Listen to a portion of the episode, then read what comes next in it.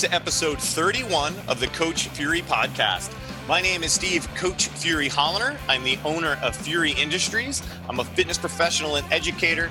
I offer fitness classes, private training, online coaching, as well as teaching courses around the world. You can find out everything you need to about training with me, blogs, older episodes of this show, newer episodes of this show, and any courses I have coming up, or if you want to host a course at coachfury.com, right? So come and train with me. I like training people. I like helping people get strong, live their best life, and uh, get awesome, strong, and stuff. So come train with me. Uh, before we get into this week's guest, I have to give a major shout out and congrats to last week's guest. So on the same day their episode went out, Jason and Lauren announced that they're having a kid. Congrats, guys! I'm so happy for the three of you. That's just awesome news. Um, that's going to be a powerful kid. Stoked. And I'm also excited about this week's guest. This was one of my uh, first buddies from MFF, somebody I've known for a while, and that is the one and only Mr. Wonderful Jeff Hemingway. We're going to learn a lot about Jeff and I's relationships, how we view coaching and dealing with people coming up. Uh, but I do want to say this Jeff and I's episode went faster than anyone I've recorded, and he had to go, and I had to go. So we ended abruptly. And instead of having a full on episode, next week is going to be the first time we're going to shoot a video podcast episode that is only going to be on Coach Fury Podcast Facebook page, facebook.com slash Coach Fury Podcast, and at CoachFury.com. So this is going to be the first true exclusive with a guest at the Coach Fury Facebook page and on CoachFury.com. So very excited about that. That is going to come out Wednesday. So this episode comes out on Monday. The exclusive is going to come out on Wednesday. I'm stoked for that. And I'm really grateful for Jeff to coming on. We barely scratched the surface of some of our geekdom, especially in movie land. So, enough about that. Ladies and gentlemen, boys and girls, all of your pets, vegans and meat eaters, everyone, welcome to episode 31 of the Coach Fury podcast, the Tango and Cash edition. Rose made that tapestry. Isn't that neat? Oh, that's fucking amazing. Yeah, right? Isn't that cool? Look at that shit. She like got a stick from the park. She made that. What? Hey man, I like your. Are those Godzilla photos back there? And you got the. Those, those are uh, Dennis McNett anti-hero skateboard arts. Cool. Art show, and then two Godzilla posters. Rad. And you haven't seen. There's the. Hold on. There's the Godzilla wall. Oh, whoa, man, that's yeah. That is. Oh, that's a cool space. I haven't been down there. Yeah, dude, you got to come, come and hang there. out. Come take a class. Come hang. Come take that Fury class. Come take a class, then we'll have some drinks. I think that'd be great. That sounds fun. Hey, how are you doing? I'm doing all right. I'm doing what? great. Yeah, I mean, uh, there's a lot going on, but every you know, just with the kid and all. But you know, uh, uh you know, twice. Uh, but it's been wonderful. He's an angel, and Rose is great, and um, we're kind of blessed right now in that she's got some time off, you know, to be with him. And I took like two weeks off, but that was forever ago. So now we've kind of settled back into the like working all the time and having a kid life, like the Fury life. uh, it's great. It's been really great. He's been really sweet. Like he's an angel straight down from heaven, like they say in Raising Arizona. But uh, he's uh, he he gives us at least five hours a night of sleep, which is amazing. I feel like that's more than I get most nights anyway. Right? Like that's more than a lot of New Yorkers get. Kid, childless New Yorkers, but uh, Ch- childless well. New Yorkers. How you doing, man? I'm I'm good, dude. It's really yeah. good to see you. It's so good it's, to see you. Um, hey, so we haven't actually officially announced you yet. Hey, everybody, you're you're, you're listening to the Tango to My Cash. Uh, Mr. Wonderful Jeffrey Hemingway. Hello, everyone. MFF. Uh, Hello, audience.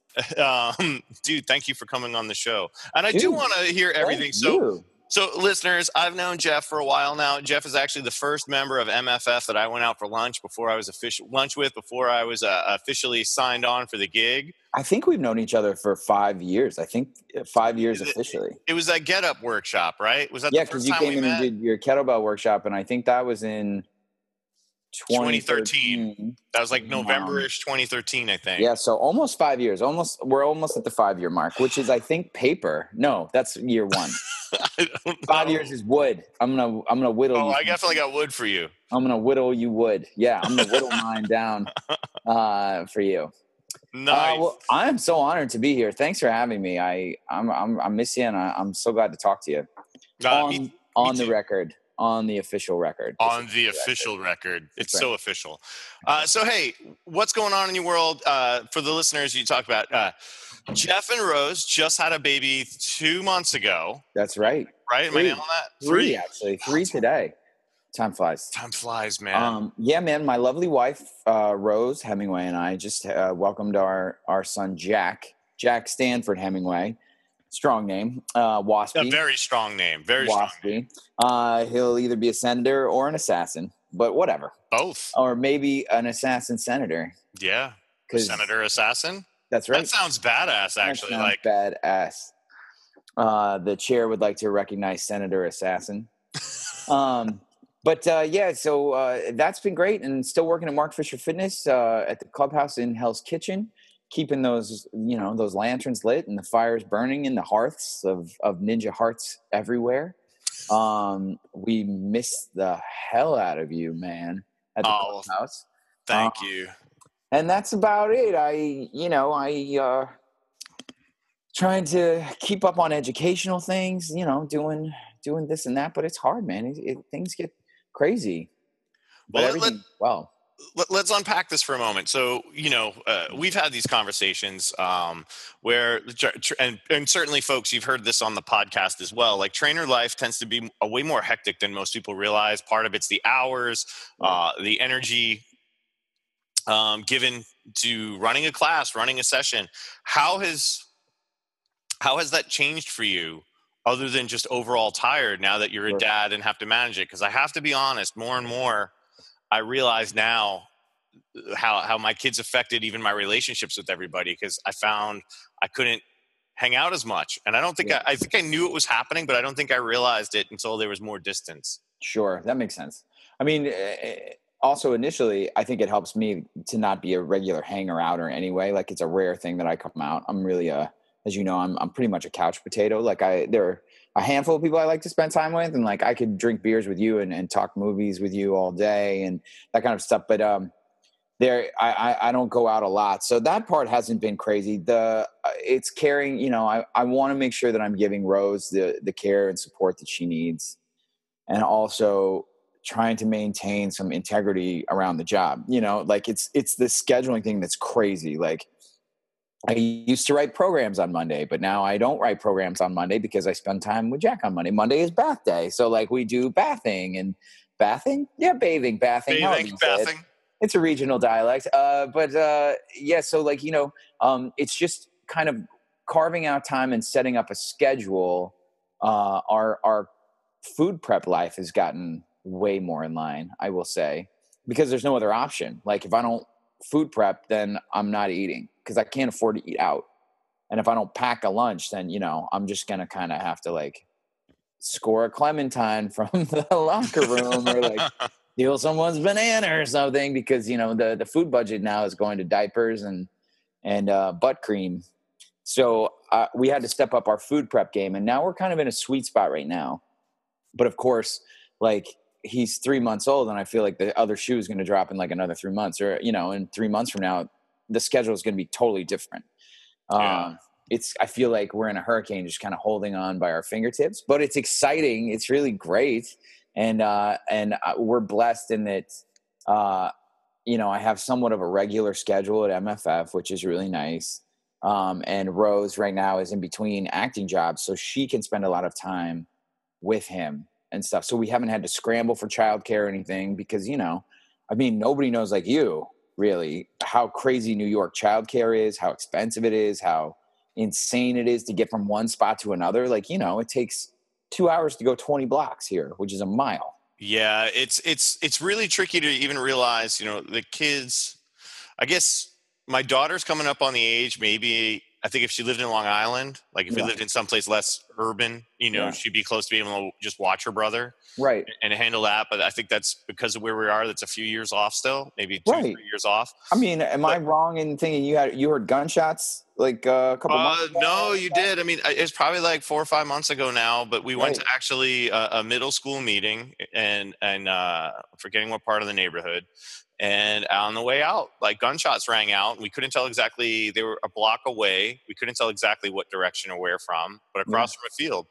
And you know, had to run for cover and try to like uh, explain to her how to handle that type of thing Yeah. you know the interesting thing is this is like when i posted that thing about it i actually got heat from some people about it um, was all of a sudden everybody started lumping that incident in with like these gun laws and stuff right, And, Right. and and and there is a point where you have to just be like that is actually just that neighborhood in brooklyn like we're, we some Yeah, of this man. stuff we have to remember that the, this is just part of our neighborhoods that we Yeah. live in and are around and I'm um, not trying to take your guns. I'm just saying I heard gunshots. yeah, you know, Yeah, like, yeah, I- yeah. I think I think overall we'd say that that neighborhood's still much better and is is improving. Sure. Um, but yeah, it was really it was really uh, and I've heard gunshots before, not often, but it was really weird to have her there and actually have to Have that talk. yeah to actually try to hide behind a car to assess where they're coming from and go in the opposite direction. You know, I was really worried about like a stray bullet, but uh, yeah, it was like- def- definitely scary. Yeah, I feel like after that, the sex talk comes easier. Like, you know, No. well, no, no, no, no. no. All right. No, Um, no, because you know, as she's easier to be under fire than she's have a sex approaching her talk. teens. I think it Oh, might God. be.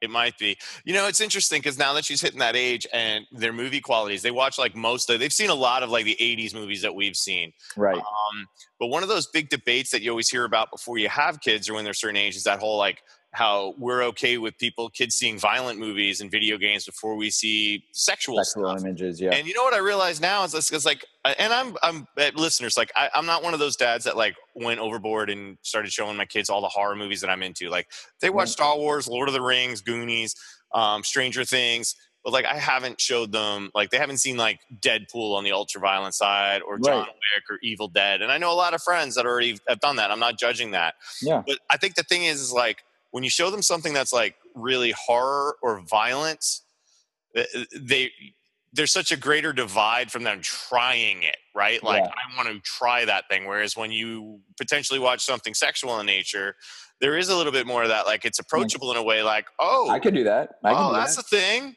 Yeah. That doesn't seem to be hurting anybody, you know. And, and it's interesting that they're coming up on that age a little bit where like I'm mindful of that. Like I went to put on fucking Teen Wolf like three months ago, Yeah, sure. and then you realize it's all about like dating and hooking up, and I'm like, oh, Boners. too, too young, Yep. too young right now. Having sex with a hot girl backstage uh, at the drama rehearsal. Yeah, and it's like I don't want that. I'd rather them try standing on the roof of the car, style, style, style, style, style. Yeah, style, style. Yeah. Well, style, style. fucking van like that's cool but like Yeah. it's just really weird uh having that part and watching it and and seeing certain things like my daughter is like super into bob's burgers right now Oh yeah, for the most part it's pretty you know innocuous and just super funny yeah. every now and then there's like a, a line where i'm like whoops You uh, are you caught up on Bob's Burgers? I, I'm, I am not right now i'm somewhere she got we got her uh season one Yeah. and five for her birthday, and she Oh, I, right. Kim and I already had two.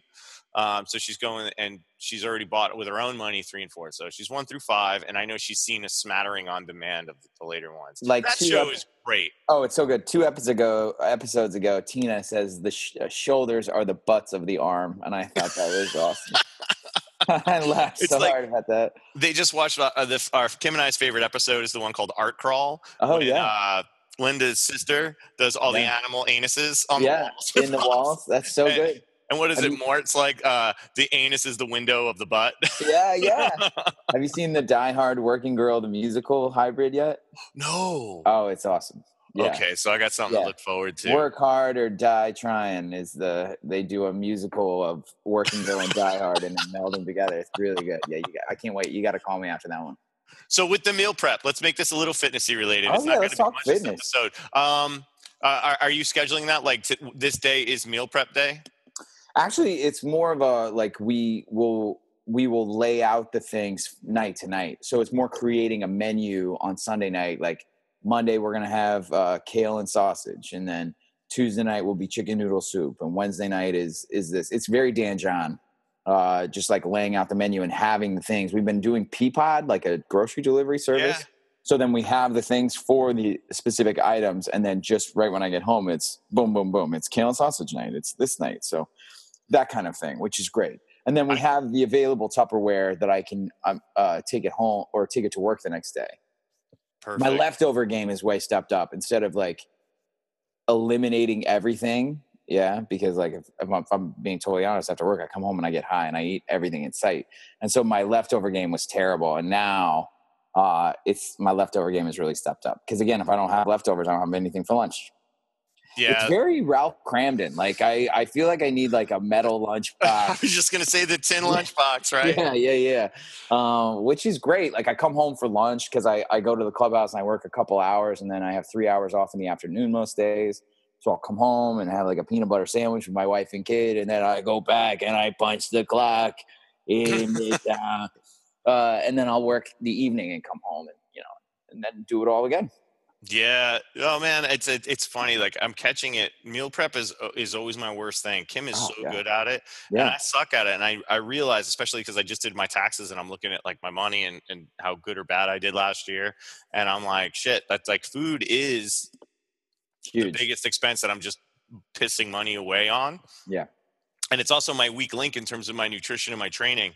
Um, I'm realizing now, like I have some leftover effects of this, uh, you know, Graves disease, Graves disease, yeah. thyroid shit. Yeah, I'm, I'm waiting to hear back. I just had my blood work done today, but when my metabolism was speeding up, I could eat everything, and it yeah. just I like literally dropped like 30 pounds in about two and a half months of like you know without even much lifting because I had all these crazy tremors.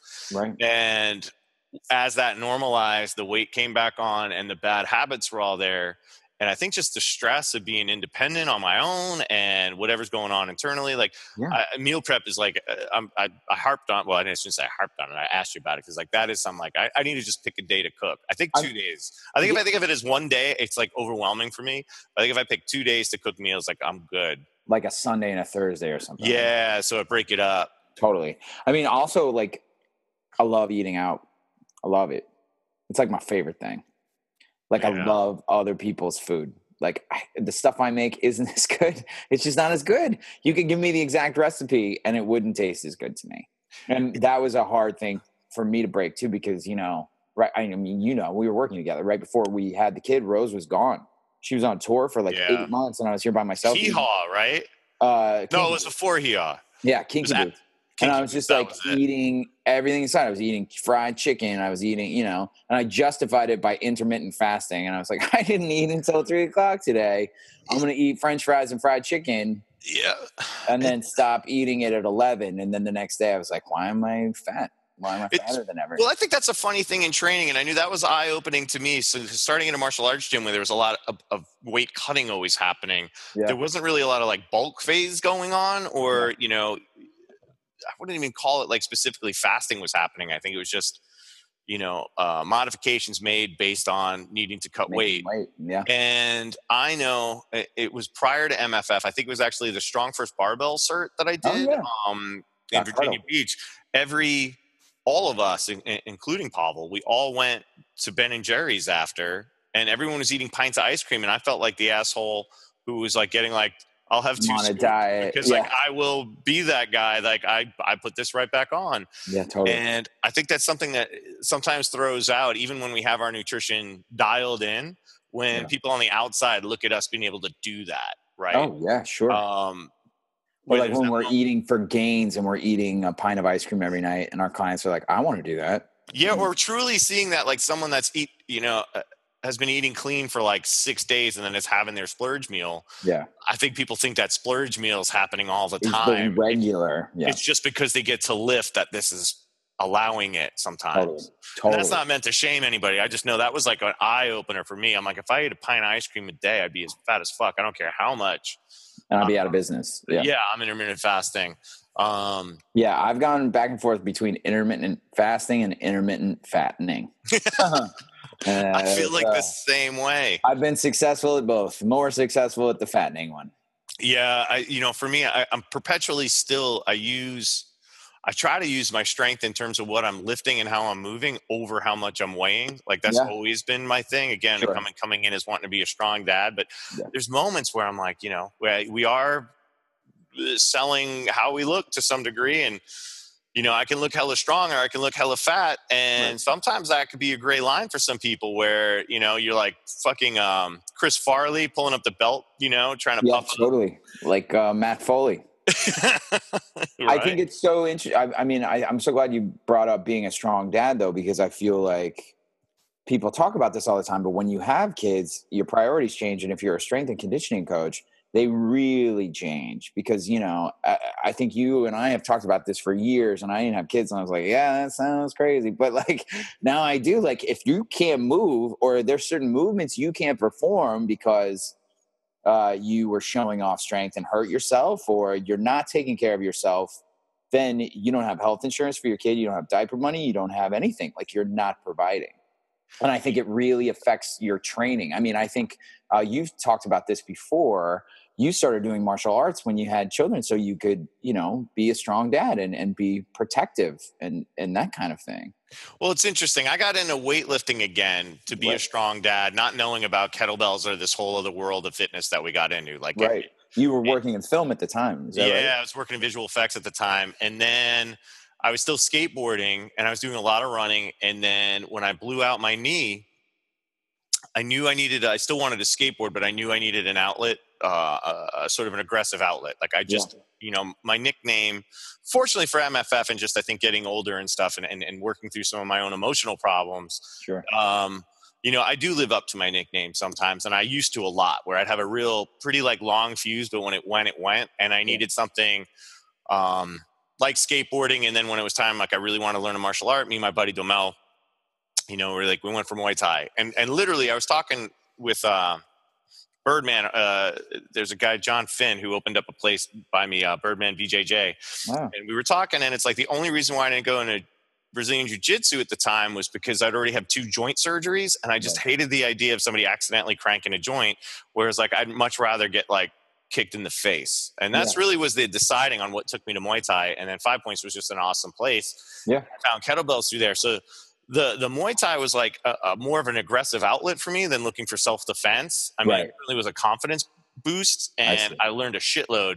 But for me, that was just a way to like literally let off steam because you know I think we can all like scream sometimes, but you need to hit stuff. Yeah. I don't know if you get that fully out in the weight room sometimes. That well, I think too. Like I think what you just said too is is what we are also talking about at the beginning of the conversation. Is you you know Muay Thai like you're getting in there and you're mixing it up, but uh as opposed to BJJ, like BJJ, you can you if you get an overzealous partner, then you're not able to lift, you're not able to train because you know your wrist is broken or your shoulders popped out or whatever. Whereas like Muay Thai, I feel like you're taking a couple kicks, you're taking some punches and kicks and stuff like that. But overall, you know, you may break your nose or whatnot, but overall, your your joints and your legs and and things that make you, you know, great at, at demonstrating strength movements and and great at uh, being a strength coach are relatively safe. In yeah, it's it's tricky. I don't I don't know now if I'd yeah. find that to be true because there's definitely like everyone can get overzealous on either aspect of it. Sure, sure, sure. Um, yeah. But you know, I, I think I, I, know when I started backing off of Muay Thai, even in my last year at, at five points, was because like I started getting really into barbell lifting, and I didn't want to like to take a leg kick in my thigh that right. was going to fuck up my to the percent deadlift weight I was supposed to do the next day. Yeah. And I kind of regret that. Like I'm glad I went through that level, but as somebody that's like, you know, the only competition of any sort I ever did was like a tactical strength challenge before right. um I did the last one before Strong First took it all over, and then I did the first one uh, through Strong, Strong First. First. Yeah. And you know, it was like a goal, and it was cool, and I'm glad I did it. But you know, now in hindsight, it's like as somebody that's I have no plan to compete, I should have done the other activities, right? right. I mean, injury is always going to be like a, a, potential factor, and that's like the hard part. Like, if our first rule is to do no harm, yeah, eh, we have to accept the fact that shit's just going to happen. You sure. know, like uh, you know, when Matt, our, our, our, brother from another Matt Wilson, basically stepped off the the podium and yeah, and broke his ankle or whatever. Yeah, yeah, yeah, popped his Achilles, I think. Right? Yeah, yeah. It, it's like that stuff can happen. So I know prior to teaching a course i start watching like some of the types of lifting that i'm doing and i'm never reckless but i just know like there's certain things that might be more close to one edge of my range of motion or maybe it's right. too heavy and i start getting you know i start dialing down but then i also realize like i tend to teach in, in like spurts. So I Yeah. don't want to have like two months. Like um, right now, like April through May, get kind of crazy, and I can't not train Yeah. Or only go. So I'm still trying to find that personal balance. Yeah. and I sure. know like sometimes you know like uh, when when we talk about like RPE being like a gauge, yeah. uh, folks, that's rate of perceived exertion. Exertion. Yeah. Yeah. Uh, on a scale from one to 10, generally you want to work in like a seven for overall fitness, right? So that you're you're actually working hard enough, but you're not working at the edge of your abilities where injury becomes higher, burnout becomes higher, overtraining becomes higher. And it's I know a nice uh, freeway speed, like 60 miles an hour. Like you're getting there, taking a nice trip. Uh, you're not going 100, yeah. not going five. You, you're on the freeway. You're Yeah. getting that good, that good stuff. Yeah, go Yeah. ahead. The freeway, you know, like Good old freeway. Mick Jagger and Emilio Estevez. Freeway. Yeah, that's right. We're Oh, that shit was free riding Jack. That was free Jack. free Jack. Yeah, That free Free Jack, is uh, is great and terrible It, bo- both at the same time. both at the same time. Emilio. Shit, I'm writing that down because I kind of want to see if that's available on Amazon right now. I'm literally writing that down because it's been a while. They just did a free Jack episode of How Did This Get Made? It was is really good. That Really? podcast. Yeah, it's good. Worth Oh, a listen. shit. Worth I'll a listen. Check that out. Uh, anyway, so uh, yeah, you, we're talking about RPE and uh, where So- you're at in your training and whatnot. And you were saying how your training starting to adjust too now based on that. Yeah, basically, I mean, I'm doing Snatch X at Mark Fisher Fitness, which is one of our you know programs, uh, heart rate training based, and I felt like that would be a, a good place for me. It's you know, it's four big lifts, it's kettlebell floor press, double kettlebell squat. Uh, double kettlebell rack, reverse lunge, and then a bent and then bent over rows, as you know. And then the last ten minutes of class, you're you're doing like 10 minutes of of swings and and burpees to get your heart rate in a specific zone um to you know shred you out like coleslaw cabbage. And it's been going all right man. It- it's been nice. It, it helps temper my training. It really keeps me in the place i'm supposed to be which is you know 70 80% of my maximum heart rate and uh it helps me track my steady state which is really good i'm terrible at science as you know but i, I figured like i would try to understand this as much as i could because i've been teaching it Yeah. and I felt like a poser not going through it. Um, so I, I've been trying to uh, do more practicing of what I've been preaching in the weight room safely, of course. And that, you know, of course, because we we preach safety. So like, why the hell would I be Recklessly going Reckless. ham. Yeah, yeah, yeah. And I, you know, I'm gonna be 40, man. I kind of got to take care of myself. Uh, things don't heal as quickly as they as they once did. Well, I'll I'd say this, it, it, it, and, and you know, I hope I'm not like outing this or anything, but like I know, like you've had some back issues and stuff come up Yeah. training. I know I've had that in the past as well. Yeah. Um, usually, cert related, prepping for a course. Yeah. Uh, do you have any advice, like for somebody like who's trying to find their seven out of ten or they're eight out of ten? What, would you have any advice in terms I of mean, what somebody could think about for that? I would say like the the more time you have out from the event, the better. You don't want to cram the stuff in. Um, you know, I I'm a big crammer, so I would kind of I would kind of take my time and then towards the end of the course, like I was just try and get it in and get it in and get it in, and that leads to injury, you know, especially if you're going, going, going. Also, like I, I, I, you taught me this so so well. You got to train moderately. Like you know, you got to have a moderate day. Most of your days should be moderate. There are days when you can go, go, go, and really test your, you know, put yourself to the test because you want to you want to create as much as you can those test situations and scenarios so you know how you're going to perform under that kind of pressure. But I think a lot of people when they're training for a cert or they're training for an event think that they have to do that every training session like they need Yeah. to recreate those situations in every session and they're killing themselves and then they get to the event or their their certification or whatever it is and they don't have the gas to go because Uh, they've been going so hard yeah, I fully agree. Lately, at the courses that I've been teaching, especially when it comes to uh, you know the DVRT level one has a strength test, and certainly the RKC has a strength test. Yeah. um, the HKC is sort of like a, a, a an easier to hit thing, which I- which I love about it because it is just come in and learn, and the tests Yeah. are more technique based and load. Is you know so one of the questions somebody will ask me is like, "Hey, there's a cert coming up here in three months. Do you think I'll be ready?" And it's like one of those biggest "it, it depends" ever. It's like, well, how close are you to snatching a snatch test, or even pressing your snatch weight. Or have you Right. snatched before? Yeah, you Yeah. know. Um, and there are people that are just naturally physically strong enough and mentally able to will themselves to succeed, but most of us are going to grind that out in a different way. And Yeah. you really, if you could have the longer term to do it, the problem is, and I- and I get it is, well, it's it's coming up in my neighborhood now, and I don't know when it's going to come back. Right. And Or I have the money now and I want to try it. And yeah.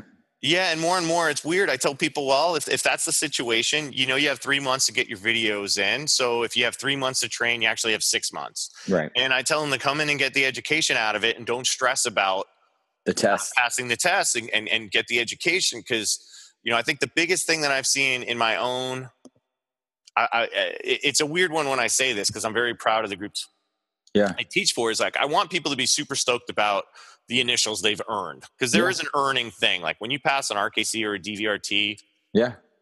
like you physically had to do a test Yeah. that You earn that shirt. Great, a lot of yeah, you earn a shirt. A lot of great people have done, but if earning initials is going to put you at injury, um, that judgment call for me has to be made that maybe I wouldn't refer somebody to you. Now, Yeah. accidental is one thing, but it's like you're really going to gun to knowing you might crush yourself at this thing. Like, like seriously, and, and, and listeners, I mean, like some people know that they have not ever come close to something and then try to do it. It's like Yeah. I've seen people when I when I when word get out that I was first doing beast press beast presses back in the day. Someone like had never even Heard of swung a it. 48 and then tried to clean it to Yeah. press it. Yeah. With no frame of reference, right? Like what that is. Yep. Um, but like if you don't know what it is, like come take the information because that's what I want to share.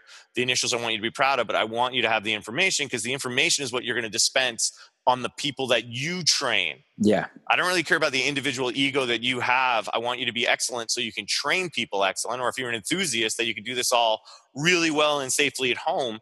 Yeah. But like you know, it's like I, I it's this weird thing. It's like I I, I love seeing feats of strength, and I, I totally respect strong people. Sure. But it's also like it doesn't tell me that you're a great coach, and I've mentioned this on the podcast. Like it doesn't tell me that you can cue a swing. You might be able to swing double 48s, man, eh, but like it doesn't necessarily mean that you can translate that information to like someone's mom Exactly. or sister or something, right? Mm. And and that for me is where I'm what I'm hoping to share when I'm teaching a course versus, you know, you have to be tough as nails. I mean, anybody that's going to pass a snatch test is going to have a certain level of toughness. Yeah. Within that degree, there's waves of it, right? So if you're at if you're 240 and you're snatching a 24k, but then you're at the the same, you know, another person is at the bottom end of that weight class, which is huge, right? Yeah. Like it's like one, I don't know, 170, like 160, 165. Yeah. The person at the lower body weight is the stronger of the two Right. And that gets lost in, in ego land sometimes. So it's Yeah. like those are the things that I look at differently. I just, you know, that's one of the things I'm very grateful for the RKC and the groups that I teach for. And it's one of the things like I'm, I'm heading to Vermont this weekend. Well, it would have happened. We're in the future. What? Hey, Vermont. Um, OS is that I love teaching OS because there is no, it's just an information share and you Yeah. don't have to take it as a certification. You can just come in, get information.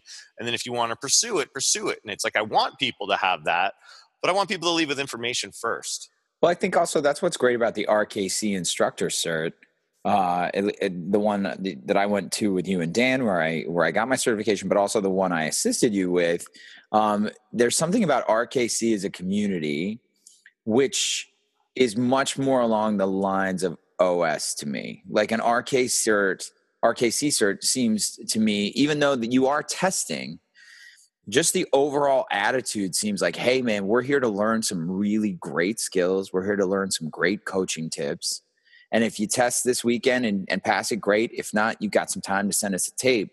But like, we, what we're really focused on is you as candidates leaving here and being able to teach this stuff concisely and correctly and safely. And I think like the enthusiasts, especially because they're going to go home and be the ones who tell the group of their friends about it and be like, "Hey, man, look at this! I know how to use these now. Like we can do, you know, when when our group meets on Thursdays, we can play with kettlebells. I know how to use these."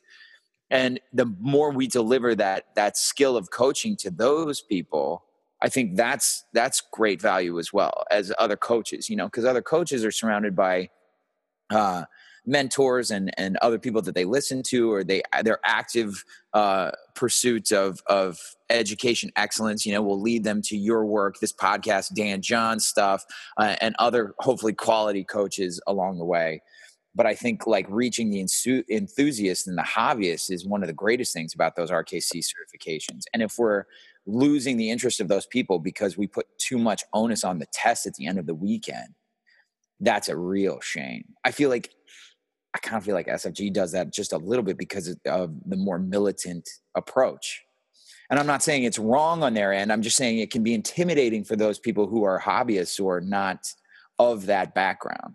Yeah, it's it's it's it's interesting. I'd say, you know, it's hard for me to speak in terms of how the SFG runs now because it's been I've been removed from it for so yeah, long. You know, it's sure. been three. I think the last thing I did was in 2014, so four the years. Dome, right? Yeah, it was the first dome. Yeah, and you know now a lot of my friends, a lot of my peers, you know, are all uh, team leaders. You know, like uh, Jason and Lauren, who were just yeah. in the last guest pack.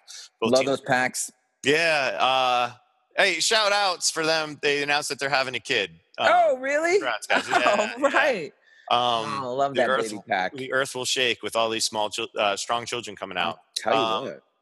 So it's hard for me to say. I will say, I feel like I have more freedom probably to teach in my style and in my voice. Yeah. With the RKC than I probably would have in another group, SFG or otherwise. Like that freedom has been really, you know, special and certainly like grown with a lot of the personal improvements and development that I've done while with you, uh, you know, yeah, at, sure, at, MFF. Right. It all came in line. So I, but I don't know if that's like such a brand distinction. I do think our focus internally is a little more approachable. Um, because there, there, there's not the same. We want you to be like great instructors, but not necessarily elite individuals. Well, I, yeah, I think I that I think you're nailing it there too. Is like that's the thing. Is like what each organization looks for in their candidates is is very different. And i feel like either one is a, an amazing organization a great place to get some great education. It just depends on your specific personality what you're drawn to how you like to coach and your coaching style. I think i think you're nailing it. That's, yeah I, I, I, would agree with that. i think it's you know it's it's certainly also buying into um, what marketing angle speaks to you? Who are the Absolutely. teachers that speaks to, you know that speak to you? Like all of that stuff. Is it available? Yeah. is it accessible? Sure. Um, and you know the freedom that i have in, in, all of the groups actually that i teach for it's, it's, like I'm, I'm super lucky that they trust me with the curriculum but i and i deliver it so they're going to get the same information but my delivery is very much like coach fury style. Yeah. it is. I mean you've seen it now a, a couple of times. Yeah. Um, it's very and, good Oh, well, thank you. It's true, man. I mean, like, uh, you have such a, a nice way of, of talking about complex things and breaking them down in a way that is is very accessible and very uh, very concise. And you know, I don't have an athletic background. Like, I've I've been a coach and a and a trainer for five and a half years, and that's it. And um, working with you, I learned a lot more about myself, but as a coach, but also a lot about communication and you know a lot about uh, uh, ways to approach different movements, things that are intimidating to people, or broaching new movements, that kind of thing, which was invaluable. And I, I'm I will be eternally grateful for you know observing you for as long as I did, and and and getting to work together for as long as we did. Uh, dude, I mean, you added to the the pool of knowledge as well, though. I mean, I still use old timey mayor. Old timey mayor is a great one. that clean. Is, That's my legacy. That is a great one. Uh, you know, and part of that part of that stems for me. A, a, I was very fortunate that I got to assist a lot of great instructors. Right. right. Like, I mean, really, I owe a lot of people a, a lot of. Um, thank yous for that stuff. Yeah. Uh, the other is is like like you like I'm, I don't have an athletic background. This was my second career. I wasn't super bright. Like I've learned by doing. So I've gotten I've been able to get clearer and clearer the longer I've been doing it. And yeah this September I'll be in RKC uh, eight years, and that yeah. is where tra- training for that is where I got my my start to go from enthusiast to see how I could do as a professional. Yeah, I went from a uh, bald fury to coach fury in that yeah. time, and uh, you know, it's I think part of it is at first it's just like I wasn't smart enough to find another way, and then you realize that clarity uh, over big words especially in the types of things. There's a place and types of courses where you need to get more in depth, jargony, yeah, jargony. But I mean, we've seen it even amongst our team sometimes, like trying to get a, a, a principle across in a sea of big words versus three lines or less is hard. You Yeah. could be the smartest person in the room, but if you can't convey it, and I just try to convey it as quickly as possible. Yeah. And I think that's one of the things too. And I'm very fortunate that, you know, I've gotten to like teach a lot of courses. So every time I'm trying to get better, like I, you know, I assess myself. I go in knowing like this one, I want to try to get better at this Yeah. and I, I've been able to like finally i feel like i'm having my own aha moments now and how i'm communicating and this podcast i don't think i've mentioned this before is is i noticed i did the die mighty in service um, Yeah. at results driven in monroe new york thank you for having me out guys um, and in just conveying certain concepts in my own language now and how i connect the dots i think this podcast has helped sentences come out of my mouth that wouldn't have just because I've been able to have discussions like this. Yeah, sure. I Um, mean, and you're you're talking about things all the time, like, and and people's points that they make on this show are fresh in your mind. You know, recent discussions are fresh. Like, you're creating a lot of great content and and putting out some really wonderful interviews with great coaches. I, I feel like you should be really proud of this thing that you've created. It's so, I, and I think a lot of coaches out there who are listening to this know the struggle to create content especially getting over that first self doubt of like, who wants to hear what I have to say? Like, I, I, I was very to this. Like, you have an audience. Like, we all have audiences. It's just putting the thing together and putting it out there, and then you're like, oh shit!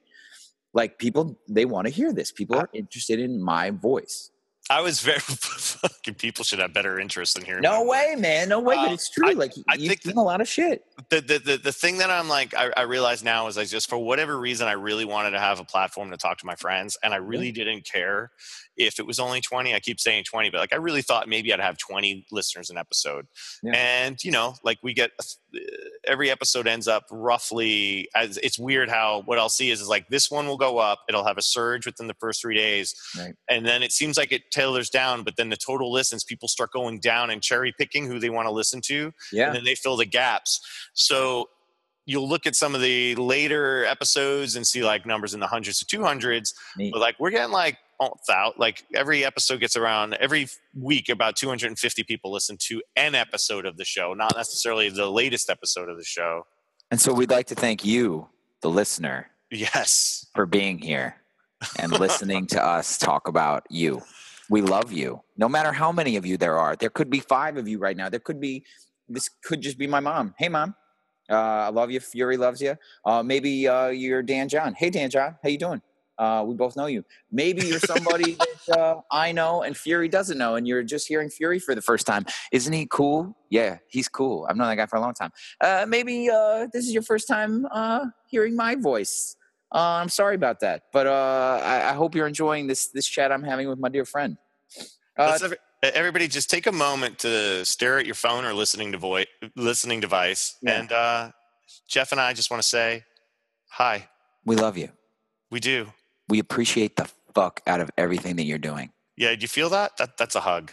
Yeah, that's appreciation through the airwaves. That's what Yeah. that is. Yeah. Th- this work. is the this is the sound of gratitude. And hey, you, great work. Nobody's doing the work that you're doing right now, and we know. need it. I know you're full of doubt right now, but Yeah. you've got this. Yeah, you got got it. this. It's going to be great. Face the fear. Walk through the fire. We're here for you. We got you. Thank you. that was great. Hey, brother, I got a question that people relate. So, like, you and I have had some like real talks outside of this podcast. Like, so, you know, I think there's an a, an impression that MFF is we're also overly happy and open-hearted and kind that we don't stress or freak out about shit behind the scenes or anything like that. I think if anything, our skill is that we actually address it and deal with it, especially with each other. I think that's the big difference than most places yeah. um, you know, those crucial conversations, Joe. Yeah. But you, in particular, do an amazing job in front of the ninjas of hiding your stress. Where I know then we could end up downstairs in the womb and it's like it's there. It's like boom, Sure. stress face. Sure. Um, what what coping mechanism do you employ in the room to help you get through that? Because I know a lot of us have had conversations. This has happened in Strength Faction where it's like, when do you actually open up to a ninja to be like, you know what, I'm just having a really shitty day? Because maybe Right. you shouldn't ever. And I think there's degrees of that. But uh, how do you cope when you're like having just a super stressful day and you've got to go fucking teach a class of 15 awesome people, you know, the ninjas, and deliver on the level that we try to deliver every class at MFF? Oh man, that's a nice question. I um I am in the camp where I I kind of never open up to them. Uh just because I, I like to keep things very close to, to the vest just for me. But I I think a lot of it comes from my background as an actor, especially a musical theater person. Cause like, hey man, you you gotta do the show. No matter yeah. what is happening in your life, the show's got to go on and that's what it is in mff for me it's you know it's six mini hour long shows a day and i can get through an hour like if i can play especially if i can play that sappy music i play like if i can play a Hall & Oates warm up and then like blast an 80s playlist or whatever like i, I can make it through an hour and um also like subtle tips and tricks for me like if i'm if, if shit's really crazy or if i'm dealing with other shit in my life one of my favorite things is to hear about someone else's life.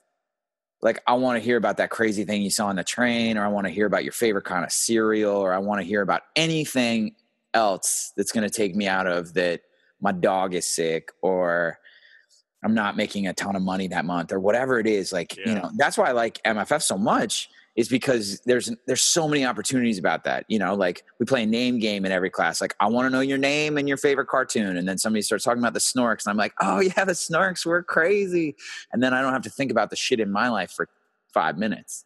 Yeah. So I think it's you know it's a it's a nice thing for the ninjas where we keep where we stay upbeat and we stay friendly, but also like for us, it can be a real a real uh, way to keep our sanity and just finding other things like even the worst things in your life in my life in all of our lives can be put on the back burner for a second if you have to do a job you know and it's yeah. just about man i learned this a lot also from you and from dan and and you guys at certs it's about the professional integrity that you want to display you know i will always remember the coach who was a dick to me because he was having a bad day. And I'll yeah. I'll always remember that because I'll never coach like that. And most of those guys were my little league coaches. And that's why I wasn't an athlete. Because after I was like 10, I was like, all of these guys are dicks. Like coaches are dicks. I don't want to play sports. I'm not going to be around a bunch of dicks. So I went to like showbiz where everyone is like happy and totally or acts like they're happy when they're really all just fucking miserable but you put on a happy face and you're nice to everybody. And that seemed to be way more my my bailiwick. And it wasn't until i was like in my 30s and working at mff and being like no if you're genuinely happy you can be happy but if you've got shit to air you need to air it so you can be really happy. And i think uh, learning those skills and also that they're learning from you and dan and everybody that there there are times and places to air the dirty laundry. And yeah. there's a time and a place to do the show and if you can keep those separate enough you're you're going to do just great. That's a great point and excellent use of bailiwick. I've never even heard that oh word. thanks man. Yeah well wheelhouse. Done. thank you. Uh the word of day calendar keeps me going keeps me going. That was a pee-wee herman uh pee-wee's playhouse word of the day and nobody yelled ever because it was really? bailiwick? Yeah yeah. Yeah exactly right I'm quite loquacious. Oh, oh, what's another one? Uh, I'll say, you know, there's been days where I, I, think what really happens when you love your gig, and I don't think anybody at MFF doesn't love their gig. Yeah. Um, is no matter how shitty things are, yeah, having the opportunity on a on a great platform to do what we do it, it's kind of crazy how for that hour of the class or two hours or whatever it is, like it can go away for a while. Yeah. And then usually at the end of that, you're drained from just teaching and it's on an extra level because you have all this emotional shit stuff riding on underneath it that it helps, you know. Yeah. It's like an amazing antidepressant in some ways, but I know sometimes like you know I, I, had that one my literally my last class at MFF uh, when I went oh, back oh, yeah, to my gym was like a, was, was, like a total shit show. Yeah. And I lost my cool. I apologize for it, but I lost my cool. Like I just felt like there was like a shit ton of whining, and I just wanted to like crush it. It was a new class, and I, I, I lost my top a little bit. And it wasn't so much about my bad day. It was just like, can you let me do my fucking job for a moment? And it's the first time that that like in a non one-on-one crucial conversation upfront way i kind of lost my top in front of people Yeah. um and you know part of me felt felt bad about it part of me felt justified in it and i know about the ninja response was about 50-50 on, on that as well Yeah. um and you know we're fucking human too and, and, and Totally. you know i live up to my nickname sometimes i didn't hurt anybody No way. I But, will. uh, Also, I will say there's there's value too in in like exploring our relationships with our coaches as well. Like I know that like when I've been on the other end, when I've been somewhat like if I had uh, any kind of coaching, if I had a guitar lesson and I went in and I was like, "Hey man, how you doing?" and then my guitar teacher was like, "Oh man, I've got so much shit at home, my fucking kids and this and this and this," and ate up 15 minutes of the lesson I just paid for by bitching about their life. I would be like, oh, that sucks. And then I wouldn't train with that person again. yeah And I feel like we knew that going into MFF because we'd had trial and error as coaches before. Like we've been there. yeah And then also sometimes, like, if you're lucky enough to have a client that listens to you and then you're like, oh man, you know, after the hour, you're like, oh man, I probably shouldn't have bitched to that person that much. And then you can talk it out and apologize. Some of them will let it go. And then some of them will won't. So then every time you see that person, they're gonna be like, Hey, remember that time when you like lost your mind? or remember and you're like, ah shit. Like I showed them a side of me that now they'll they can never get out of their head. And that kind of affects our relationship. Like I know- think that's a risk. Uh, I, I agree with that. It's interesting. I'm trying to remember. I can't remember if this was a five points guy or, or, or an MFF guy, but I had someone that tweaked their back in a class. I think it might have been MFF, you know, Yeah. and shit happens, right? Yeah. And tweaked their back, nothing crazy, but you know, took a couple of weeks off. And then when they came back, I maybe it was five points. I can't remember. When they came back, they kept trying to like joke with me about how I hurt their back. I know who, exactly who it is. I don't remember. It was so it was MFF, right? I honestly can't remember. And when we're offline, name it. We'll I- talk. Yeah, we'll t- I'll tell you and I had to have that is. talk with them about like, hey, dude, you know, just so you know, like, I, I really take what I do and your well being seriously, and I'm not, I did not hurt your back, and if you want to scapegoat, like, okay, but stop bringing it the fuck up. Yeah. Um, that's so funny because with you gone, he would do that to me and say it in front of classrooms of people. He would be in class and be like, "Yo, class, everybody, I just want you to know that like Jeff hurt my back once, but I'm back, and he's a really great coach." And I'd be like, "Oh my I'm god." spacing out on who Oh, this man, is. You're So fucking me up so much right now. Like that wasn't me. Like you put that thing down wrong. Like I, I wasn't even in. Like I was nowhere around. Yeah, it's it's it's it's and I just remember having to have that talk about like, you know, and I'm glad I had that talk, you know, like Yeah. about like, you know, just so you know. And they were she was shocked to to know that it bothered me to that degree. Sure. But I'm like, it, it's like, you know, um I had a, I had another guy who, you know, thought I did something and it was like, no, it was a host of other medical issues that had Yeah. nothing to do with with training. And it's so easy to get scapegoated for something like that, right? Like when you're a trainer and then you're supposed to be in this super ha- happy, positive environment, especially like the clubhouse and what I try to set up here at Fury Industries. Yeah. And it, it's really weird when you have to address that stuff, but you have to address it because I think there's been some conversations, both uh, I know like uh, in and Q and A's with Strength Faction at a couple of courses that I've been involved in, Oh yeah. where we deal with, you know, trying to reset a client expectation, but we're afraid to have the awkward talk. Yeah. Right. But you Oh, yeah. can't change it without the awkward talk because No you're just letting it coast on a pre existing expectation. Yeah. And it's really more and more, you have to set a, a space where people know things can change. Yeah. Like, you're all right, we've offered this expectation, but you know what? This thing wasn't working, so we've gotten better, or this is changing, and, and now this is the new Right. you know frontier this is this is how we're proceeding moving forward but people get real like stressed out about that you know like Yeah. there was a conversation about you know stretching out your clients at the end of a session and you know i will openly admit as a very new trainer i did a little bit of that because i thought that's what we do yeah. and then i realized like doesn't really do a lot i know it feels good for the person but it's not what i'm getting paid to do i'm also Right. not and i owe mark fisher when i came to mff and he was like oh and we don't count reps Yeah. And it makes total sense to me. Why are you going to pay me a high dollar value to count for you? Yeah. Like I'm making sure you're physically doing things in line with your goals and safe and not getting crushed. Right. Um, and when people are stuck in stretching out their client land, even though they know it's useless, but like whatever their gym has set this thing up, you got to have someone's got to change that. Right. And I just think sometimes we're so afraid of losing money or pissing somebody off or having that talk that we just let things slide.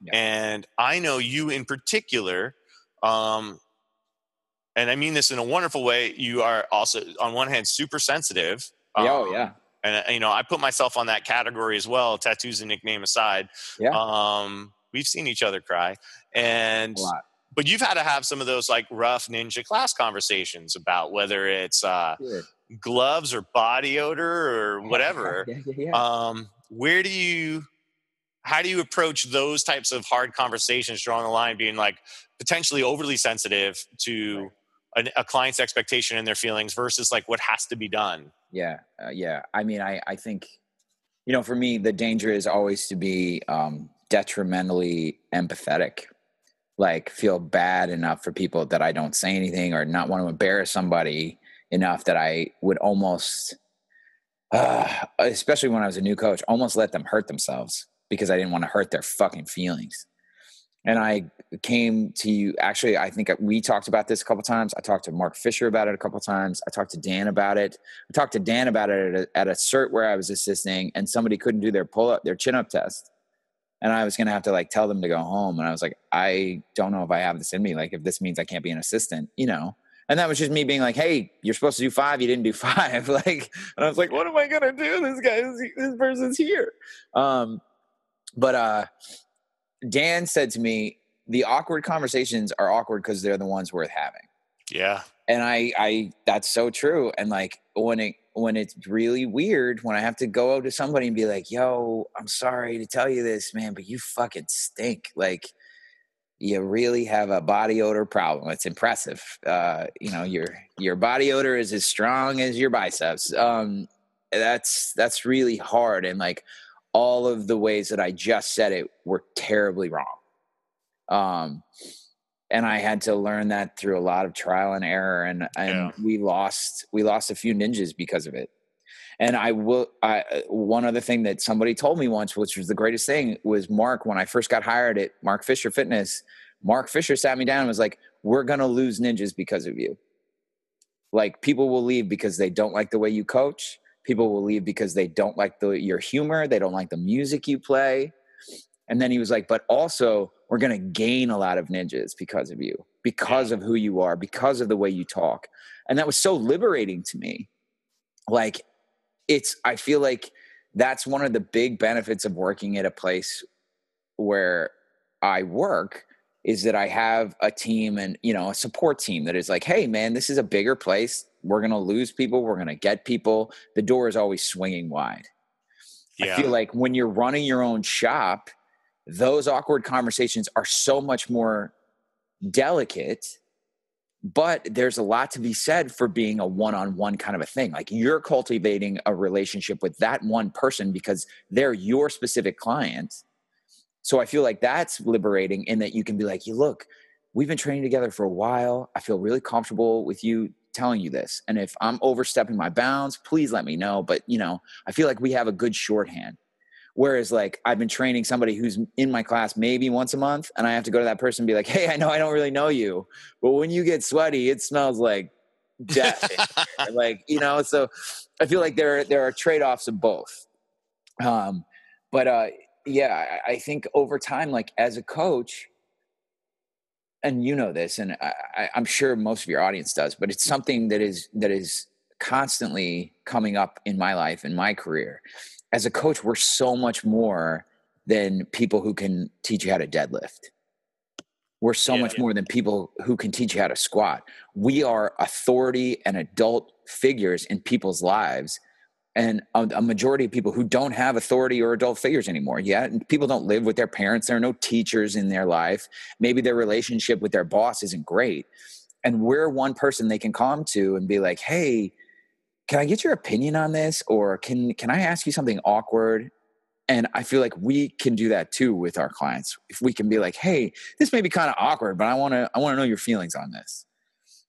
I think, I think that's, that's, one of it, a worthwhile it, relationship that it, gets lost. there's there's something in the way you phrase that that I think was interesting, and I, I don't know if I thought about this. You know, we, we do consider ourselves teachers, like a coaching and, and, and as a teacher, Yeah. and um, people that might not be used to having teachers in their lives anymore.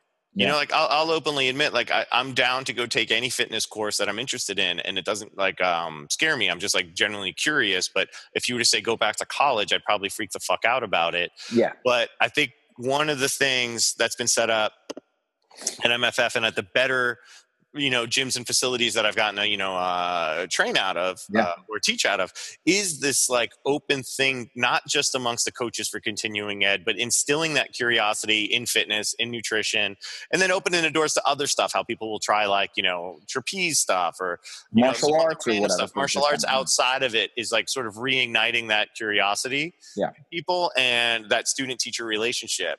Because I don't have a hard line about like um, uh, if it's um, you know. Uh, I, I know StrongFirst i don't know if they still do this but like you know you, you don't have a client you have students Right. and i also know that i've had some people that uh, back in the day i've called I've, I've you know not that you directly go you're my student but like Mm. really they're clients Yeah, Uh, sure. you know what I mean? I'm Yeah. teaching them. It's all words. I also don't have issues with calling myself a coach or a trainer. Yeah. I No feel like it's the expectation we set upon ourselves what that word means, or Yeah. how you set that expectation with the person you're training.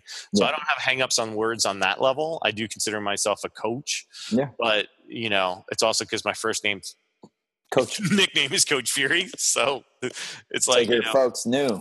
yeah you know I, but i think that's like actually like a positive and i never really thought about reigniting the curiosity because i think about what i picked up from my time at five points academy like none of this would have happened without you know a my daughter and then b five points academy Yeah. I mean, like I look I always go back to like the McGruff commercials when we were younger. Like if someone does something bite out of crime Yeah, yeah. If somebody who's in does something inappropriate to you, go to an adult, go to your parent, go to a teacher, go to a coach, someone you trust. And I feel like coach is in there because like that used to be a, a very trusted relationship. And I feel like we've moved away from that a little bit. And I feel like as as coaches, we can serve our clients so much more than being like, yeah, push your butt back a little bit more. You know, we can be like, yo, this is a safe space. We're here to lift weights but we're creating a safe space so you can lift weights. And in creating that safe space, I want you to know you could tell me pretty much fucking anything you want. I'm not here to Yeah. judge you. I'm here to look at your form and make sure you're not hurting your fucking back, yo. Like, I want to make sure that you're loading the correct parts of you and not putting yourself in too much of a stressful situation. So you're going to get hurt. And if other things in your life are really, really stressful and you can't focus on loading the things, you know, loading the correct things, or you can't focus on correct movement today, maybe, maybe our workout is having an awkward conversation. Yeah, it, it's funny. It, it, it's it's been interesting now. So you know, running classes out of Fury Industries, and they're small group. They're not big classes, but you know, I'll get people that are, you know, uh, a friend will bring a friend in that's on ClassPass or something. They'll try it out, or they'll do a class here a week and a class somewhere else. And you know, I think the big difference is is when you look at price points and what people are getting. Like, I am not cheap. Yeah. You know, I'm not crazy expensive, but if you're going to come and take a a, a, a a kettlebell ultimate sandbag original strength based class in the privacy of my home Yeah. the guy that's you know I, I- this is gonna sound like i'm stroking my own dick here but like that's traveled the world teaching these things like i feel like that that's worthy of some cost benefit because you're not just going to get an educated workout you're actually going to get a very like uh, you're going to learn and, and take home like i don't want you to just come in here and i have to tell you how to do stuff No. i want you to be able to like then go to home and go to your gym or go to the whatever class you're taking and swing a kettlebell kicking ass. Yeah. Yeah. Yeah. and versus like you know uh, so many times somebody will come in and this happens and they'll just be like oh that class was just crazy it was just like 30 300 burpees or something or I just like puked twice. you know and there's zero coaching or zero skill you Yeah. know and both will deliver some results you know on, on on either end of the spectrum right like i mean we can't deny that you can go to like one of these you know chain fitness things that just make you sweat with five pound dumbbells And you're going to get your ass kicked and you or a have a biker or a rower and you're gonna you're Yeah. gonna lose some weight on it but there is an end game of limitation to it i think Yeah. Well, I mean, there's a reason we see people come back. You know, I feel like we teach the skills, and people are like, "Great, I'm going to go try this at Planet Fitness or New York Sports Club or wherever, or at my house, whatever." But I think at MFF and also in Fury Industries and your work before you were at MFF, people come back. People come back because they go out in the world and they're like, oh, well, this is okay, but they did it so much better at this place, or, you know, they have this, but they don't have this. And then a couple years later, we'll see people come back and be like, welcome back. And they'll be like, thanks so much. Yeah, I really missed you guys. I missed this aspect, whether it's the personal touch or I missed uh, I missed the attention to moderate and light days as well as getting my ass kicked all the time. Like, or I missed the coaching. Like, so many people be like, "Yeah, I went to Barry's or whatever, and it was great. The workouts were great, but the instructors didn't talk to me at all. Nobody Yeah. Talked to me or looked at me. It was just like, "Hey, don't get hurt," you know. Or like, God, how many times do, would we hear, especially at MFF, like nobody knew my name, nobody paid attention to me, and of course not. Like, you go to like any other gym, you walk in, you swipe your card, and they're like, "Hey, nice to see you," and you're like, "Hey, great," but nobody's like, "Hey, hey, Steve." Looking good. I love your new, you know, Die Mighty tattoo or whatever. That would blow your mind. You would always go to that place. You're like, who? Yeah. What the hell? I'm never leaving here. This is amazing. And I think like those small touches are what people come back for. Yeah. And that's I- that's where the magic is, as, as Fisher would say. That's where we're making magic. Is is creating that safe space from the beginning, and it's knowing people's names. It's when they come to Fury Industries, and it's a friend of a friend or somebody on ClassPass. I know you do this because I know you. I know you sit and talk to them and be like, "What do you want out of this? Like, why are you? What brings you to Fury Industries today?" Instead of just being, "All right, let's blast your biceps," and they're like, "I don't, I don't even know what that means," you know. and- you know um so I, I i think that is the that's the crucial key that gets lost so much I, I know that I've seen, you know, so I, I, I do three three class types um, here, um, and I know that on the occasions that I when when I go through this is what we're doing in the class, right? The teaching part of it, and I go, this is why, right right? Like if it's a head nod, and this is like you know the Yeah. OS why we do these things. Uh, people aren't used to being told at all Why? why they're doing something, and you know, I really think, especially in a semi-private training or small small group or one-on-ones, like every now and then, if you you should make sure your trainer has those answers because I don't Yeah. think they have to be like complicated or even sciency, but like I, I just think sometimes, you know, this goes back to like you know my idea of like playing is this a thing. You Yeah. know, like uh, people just throw stuff that they've either seen just now on YouTube or, you know, they're going to try out an idea or this sounds killer and they have somebody go through it without really understanding it, does it even serve any purpose other than movement and and and sweat. And yeah you know uh, you could say that any movement might be good movement but you could also say any movement with load potential to harm or even without load potential to harm like it should serve a person's needs. Yeah. And it doesn't need to be overcomplicated. I know that's one of the great things uh, uh, of you know that I've picked up from like you know Dan John. We folks, let- let's get this out of the way. I was actually going to let Geoff off the hook for this because Uh-huh.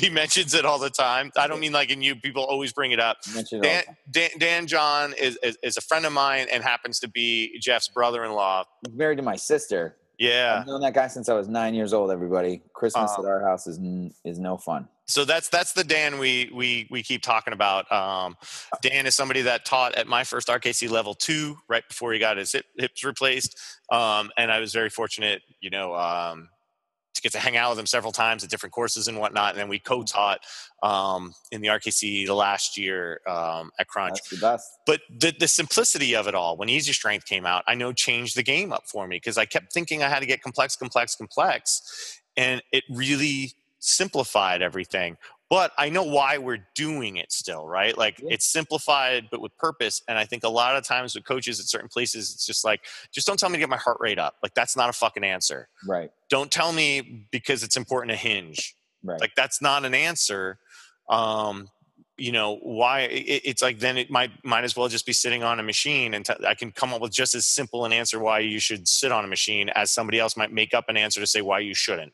Right right i, I just feel like have a little bit of the understanding why yeah how Um, but- deep into the why layers can you go can you answer five whys about each thing you know what i mean probably like two and a half whys But I know. mean, like, but you know, I feel like any coach can be like, how how deep can you go into the whys? If they how ask you deep is your love Yeah, how deep is it? If they ask you why, can you answer it? If they ask you why that part, can you answer that? how you know how many layers of sediment do you have in your uh, in your rationale baby. Yeah, and then, and then on the flip side of that, if you're setting up like, these long dialogues, you also have to sort of put yourself in the check to be like, we might be talking too much in this session. yeah because that is another side that like you know i know i've gone on like diatribes and soapbox moments of talking about certain things that i'm passionate about and like i'm like shit we just didn't live for five minutes. I'm yeah sorry. exactly. that was the longest rest period ever. Yeah. You feel fresh now go hit the bar again. Because yeah. sometimes you do just need a lift.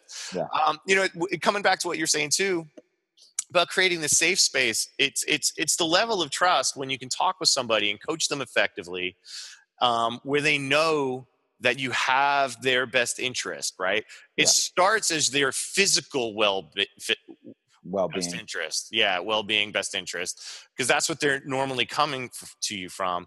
But then as you know that relationship develops even if it's not friends outside you know it, it opens up a greater world of trust. And then in that greater world of trust is where the culture of a whole facility or a whole you know the whole membership starts to grow out of. And i think that's you know when when with mff clearly has done an exceptional job.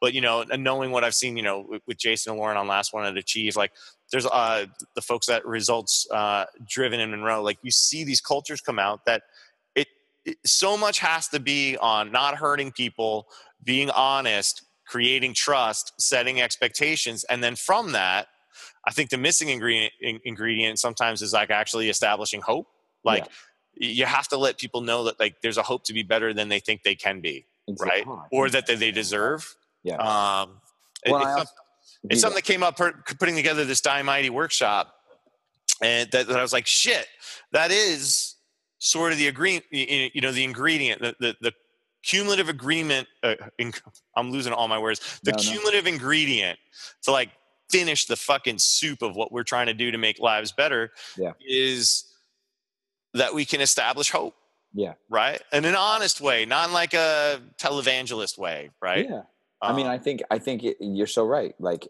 letting them know that there is hope there, and that hope, hope with patience, is the ultimate goal achiever.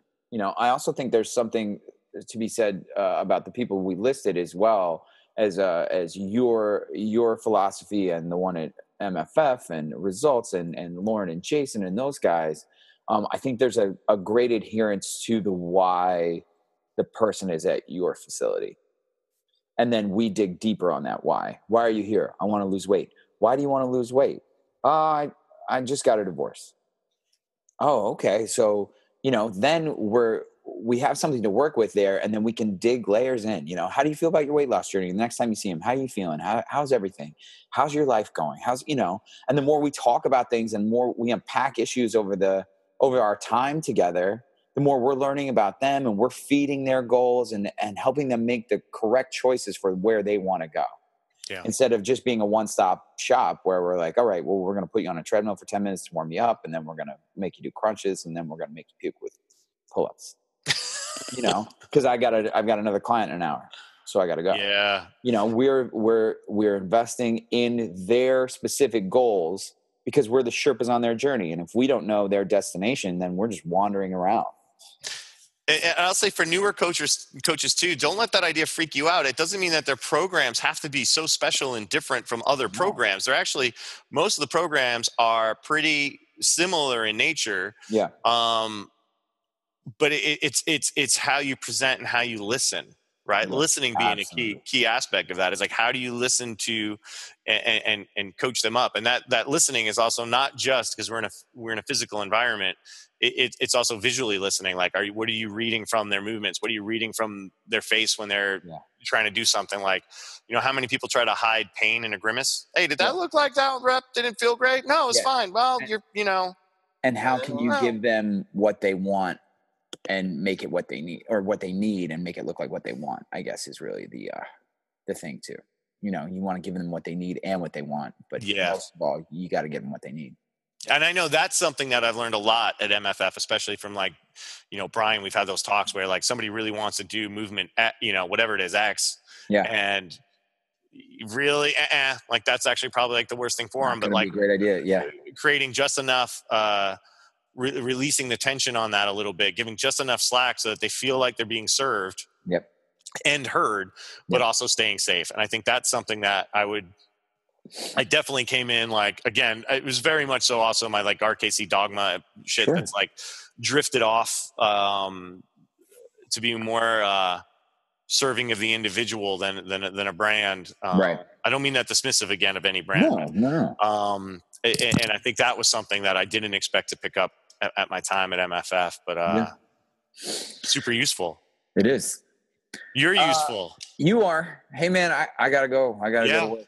We're gonna wrap this shit up really quickly. what's, Uh, your, what's your favorite Kurt Russell movie other than Tango and Cash? oh my God, Big Trouble in Little China. Shut it down. Dude, Kim and I saw that in a theater, man. So good. I can see things no one else can see. It's all in the reflexes. It's all in the reflexes. I still might have to go with the thing though, even over Big Trouble in Little China. I drank something. I can see things no one else can see. Uh, yeah, the thing is really good. Overboard is pretty fucking great. I'm not gonna go back and try it out. Overboard is I'm- so I'm good. gonna let that. I'm gonna let that one like just slide. But It's anyway, cuddle up movie. hey, so good. Mr. Wonderful, thank you so much for coming on. Um, can I love tell- you, man. I you wish I could. Don't go. cut me off yet. I'm you gonna fucker. interrupt you. I'm, I'm interrupting. That, that, Uh, that- Uh, that- can you tell the listeners to die mighty? Hey, uh, here's what I want you to do, you guys. I want you to go out there. I want you to live furiously, and I want you to fucking die mighty. Die mighty. Awesome. Where can they find you, Geoff? Uh, come see me at Mark Fisher Fitness, uh, 411 West 39th Street. Uh, I'm on Instagram. I don't even know my Instagram handle. I don't know. I'm on Yeah, it's a weird one. Look, just look up Jeffrey Hemingway, and you'll Yeah. find. I'm not on Twitter because I don't understand it. But uh, you can email me, G E O F F. Thanks, mom and dad at markfisherfitness.com. Uh, yeah, that's those are all the platforms. Uh, hey man, I love you. I, I miss you so much. Oh, Uh, dude, I miss you too. I'm gonna get real awkward for the listeners here. I I, I wanna I wanna hold you tight.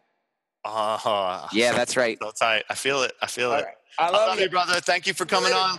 Thanks. Listeners, thank you so much for uh, tuning in. Do you tune in to a podcast? You download it, you listen to it. I hope you had a good commute um, listening to our voices. Goodbye, everybody. Later. Geoff. Say hi to Rose. See ya. The Coach Fury podcast is created, owned, and produced by yours truly, Steve Coach Fury Holiner for Fury Industries LLC. Music provided by the FTW. Visit the ftw.nyc.com for band album, tour, and merchandise information. And the artwork is created by Glenn Urieta. Visit glennurieta.com. That's G L E N N U R I E T A. Or on Instagram at Glenn Urieta. Thanks, everyone.